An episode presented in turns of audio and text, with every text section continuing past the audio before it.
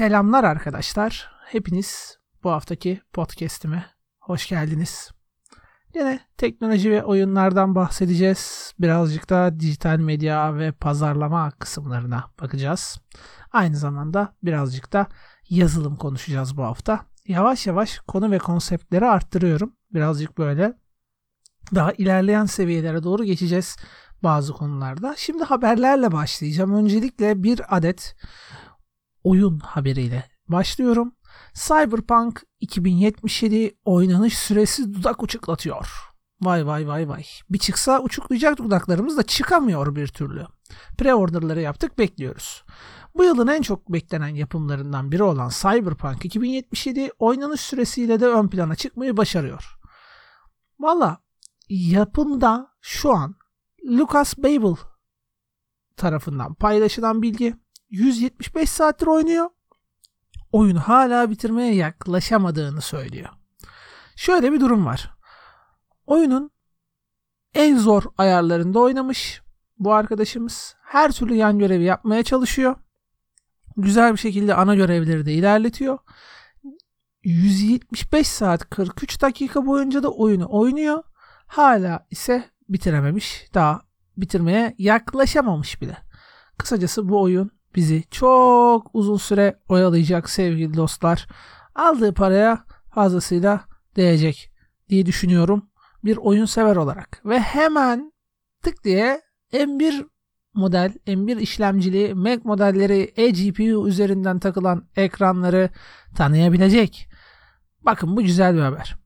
Apple bu ay gerçekleştirdiği etkinlikte 3 tane M1 Mac modeli duyurmuştu. Yani M1 işlemcili, M1 silikon işlemcili Mac modeli duyurmuştu. Geçtiğimiz podcastlerde bunu bahsettik. Thunderbolt 3 portuna sahip olan MacBook Air, MacBook Pro, Mac Mini olarak çıkan M1 silikonlu bu yeni makineler eGPU desteğine sahip olmadığını paylaşılmıştı. Fakat harici GPU cihazınızı bir kenara atmanıza gerek yok bu habere göre. Bu haberde diyor ki bize M1 Mac modeline Blackmagic eGPU aracılığıyla Pro Display XDR monitörünü bağlayabilmek mümkün. Yani diyorlar ki sen harici bir GPU'un var, eGPU'un var. External bu GPU'yu cihaza taktın Thunderbolt'tan ve o ekran kartının üzerinden de bir adet ekran bağladın. Yani cihazın kendi ekranının üstündeki dahiliden değil de harici eGPU'dan bağladın. Bir adet mesela bu haberde RX 581 AMD takılmış ve gayet başarılı bir şekilde algılamış. Valla bu bu arada GTX 1050 Ti gücünün daha üstünde bir grafik te- yongası var bu cihazda ama yetmeyebilir profesyonel kullanımlarda. Yani bu eGPU'yu tanıması demek aslında şöyle bir şey demek. Artık e, eGPU ile bu cihazlar iyice uçacak. Bu kesin gözükün, gözüküyor. Bu arada Apple daha M1'lere bizi alıştıramadan siz daha bir şey görmediniz deyip 12 çekirdekli Apple M1X işlemcisini gün yüzüne çıkartıyor. Bir Apple haberiyle daha devam ediyoruz. Gene ARM tabanlı işlemci olacak bu. 8 çekirdekten tam 4 çekirdek daha fazla olarak 12 çekirdek olarak gün yüzüne çıkacak bu işlemci. 8'i büyük, 4'ü küçük olmak üzere 12 çekirdekli bir yapıda olacak. Grafik ve bellek yapılandırmasını ise henüz bu sızıntıda haber vermiyorlar. Bu işlemciler 16 inçlik MacBook Pro gibi üst seviye modellere hitap edecek. Bakalım ne olacağını bilmiyoruz ama Apple biliyorsunuz son dönemde Microsoft'u da çağırdı ve dedi ki ARM'a destek verin, bizim işlemcimize destek verin. Gelin siz de bu mimariye geçin. Bizim mimariyi destekleyin dedi. Daha Microsoft kanadından böyle çok negatif ya da pozitif bir şey yok ama ben Microsoft'un e, özgür yazılıma verdiği destek olsun, Apple'ın kendi işlemcilerine geçmesi gibi durumlar olsun açıkçası e, çok ciddi anlamda güzel hareketlenmeler olduğunu düşünüyorum bunların ve bunlar bizim son kullanıcı tarafında işimize yarayacak şeyler. Bu arada bir teknoloji haberi de bir donanım haberi. Diğer 4 RAM'lerde yeni dünya rekoru 7004 MHz. Vay vay vay. Çin hız aşırtması Baby J RAM frekansı tarafında bir dünya rekorunun sahibi oldu. Crucial'ın ya da Crucial'ın ya da Crucial'ın artık ne alarak adlandırıyorsanız bu markanın Ballistics Max DDR4 4000 belleği tercih ederek yapılan bu hız aşırtmada 7004,2 MHz'lik yüksek bir frekans ile dünya rekorunun kırıldığını belirtelim diye haber devam ediyor. Vallahi vay vay vay vay. Bunu kurduğu soket AM4 olan bir AMD Ryzen'i e, e, hatta AMD B550 Reverse 51 diye e, köprü numarasına sahip olan MSI'ın Mac B550 UniFi X model bir anakartında yaptığı 16 GB RAM ile yaptığı bu denemede e, güzel, bayağı güzel, özel böyle bir soğutmayla 8400 MHz'e kadar erişmediğini sağladı beklediğimiz DDR5'lerin bu arada DDR5 RAM'ler standart olarak 8400'e kadar erişebilecek diye bekliyoruz. Adam DDR4'te buna çok yaklaşmış. Yani harbiden sıvı nitrojenle falan soğutmuşlar tabii ama büyük başarı tebrik ediyorum. Allah akıl fikir versin.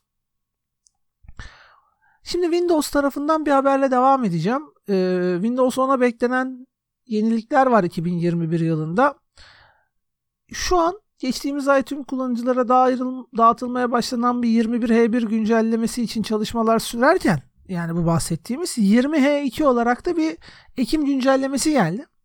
Bununla da bayağı bir Windows kanadı toparlandı. Microsoft güzel çalışıyor. Şimdi 21H1 güncellemesiyle Windows 10'a öncelikle bir ekran kaydı gelecek. Yani en sonunda e, Apple'daki birçok olay işte print screen'le uğraşmadan screenshot çekme, ekran kaydı gibi şeyler artık geldi. Valla bayağı iyi gidiyor Microsoft. Bu telefon uygulaması üzerinden iPhone ve Android telefonları da bağlayabildiğimiz için hani hakikaten artık bayağı gümbür gümbür ben geliyorum dedi ve devam da ediyor. Ee, bir de güncellemelerde saçma sapan hatalar olmasa tabii daha iyi olacak. Şimdi Microsoft ayrıca anlık olarak belirlediğimiz uygulamaların tüm pencerelerin üstünde yer almasını sağlayan her zaman üstte adındaki bir yeni özelliği geliştirmeyi planlıyor. Daha doğrusu geliştirmiş yetiştirmeyi planlıyor bununla.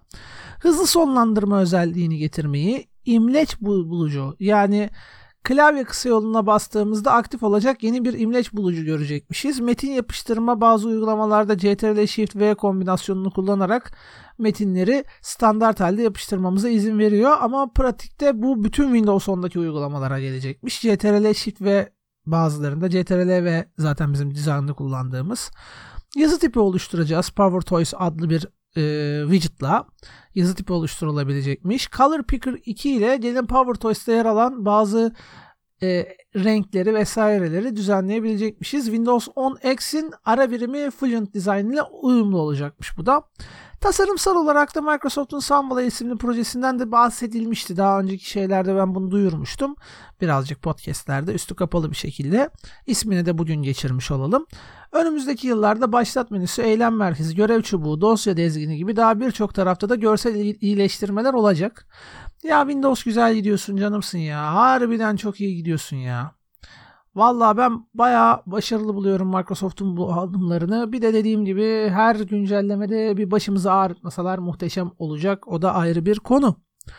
Şimdi bu arada bu ses kaydında bazen böyle hafif kıpırdadığım için ee, kopmalar oluyor. Uza, uzaklaşma seste uzaklaşmalar oluyor. Artık onun da kusuruna bakmayın. Dediğim gibi ben ilk podcast'te de söylemiştim.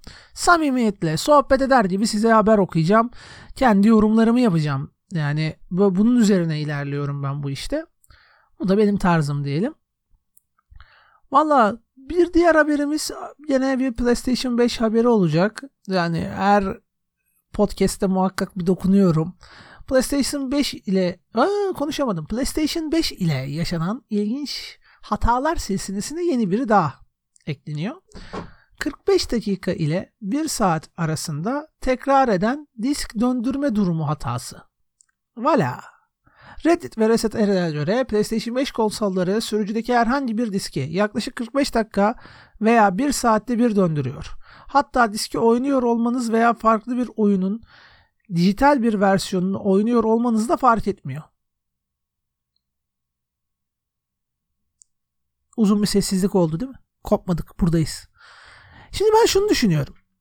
Arkadaş 8300 TL verdim. Gittim bunu aldım diyelim. Böyle bir manyağım diyelim. Böyle bir maddi durumum var diyelim. Daha sonra yetmiyor aga. Alabilmek için hatta 8300'lüğü kaçırdım ya 12 bin 13 bin lira gibi kara borsa fiyatlara da veriyorum alıyorum diyelim. Ben psikopat olmuşum diyelim. Lan bir de aldığım cihaz böyle bir hata veriyor. Ya deliririm. Bazı kullanıcılar bunun diskin takılı aldığı için olduğuna, kimlik doğrulama kontrolü olduğuna inanıyorlarmış ama uzmanlar tarafından dönüş olayı oyun oynamadığınız zamanlarda bile gerçekleşebiliyormuş. Sony tarafı da henüz bir resmi açıklama yapmamış. Ne diyeyim şimdi yani ne diyeyim? Almayacağım. Bir süre daha almayacağım. Bu arada Parallels Desktop yine Apple kanadında Big Sur desteğini kazandı. M1 desteği de yolda. Yani demin bahsetmiştim ya Windows 10'u da M1 işlemcilerde bir şekilde çalıştıracaklar Parallels üzerinden diye düşünüyorum. World of Warcraft Shadowlands genişleme paketi çıktı. Bir oyuna bir daha. Yuppi 24 Kasım ertelendiği duyurulmuştu. Bugün oyunla merakla beklenen 8. gelişleme paketi oyuncuların erişimine açıldı. Ah bir de ayda 100 TL oyun parası istemeseniz ben bu oyundan çıkmam. Öğrencilik hayatım boyunca oynadım. Yıllardır oynuyorum. Muhteşem oyunu. Ah ah. Ayda 100 lira istiyorsunuz ya. Çok para. Çok. Yok mu şu Türkiye'ye bir düzenleme ya. Gerçekten ya.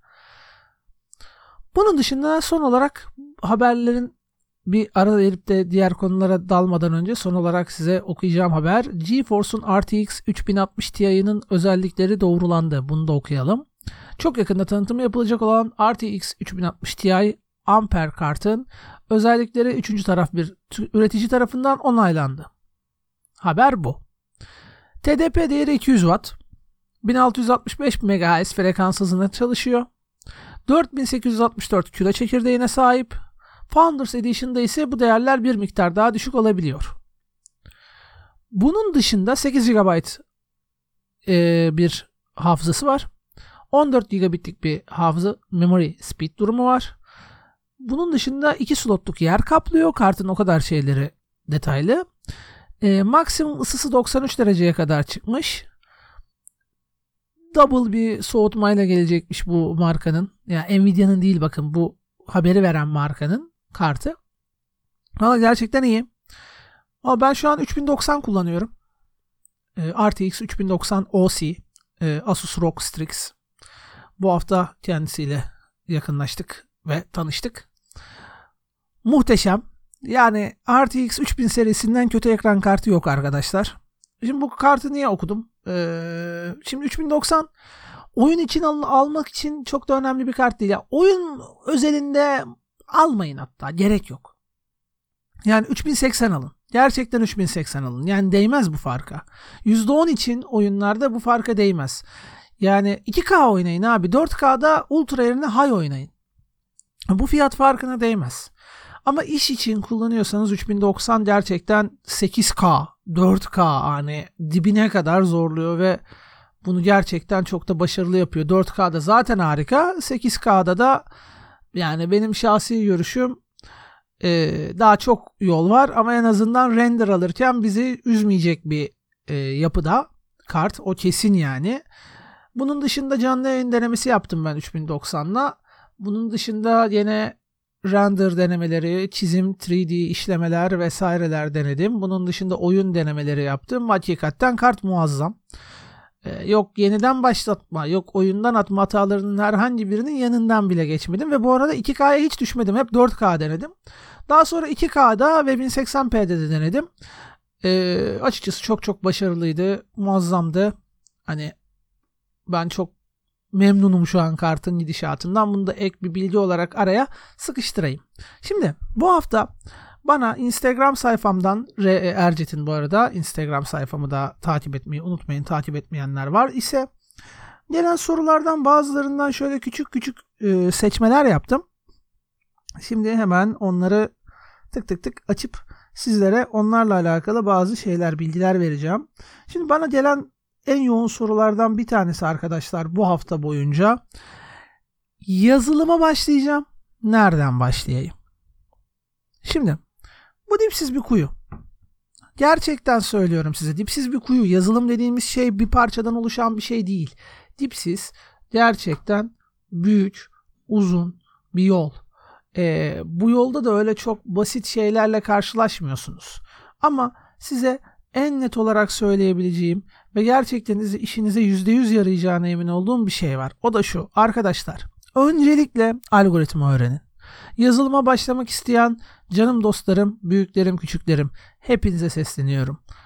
Algoritma öğrenerek yola çıkabilirsiniz. Önce algoritma abiler. Algoritmayı ya da ablalar. E, algoritmayı çözmenizi istiyorum. Rica ediyorum.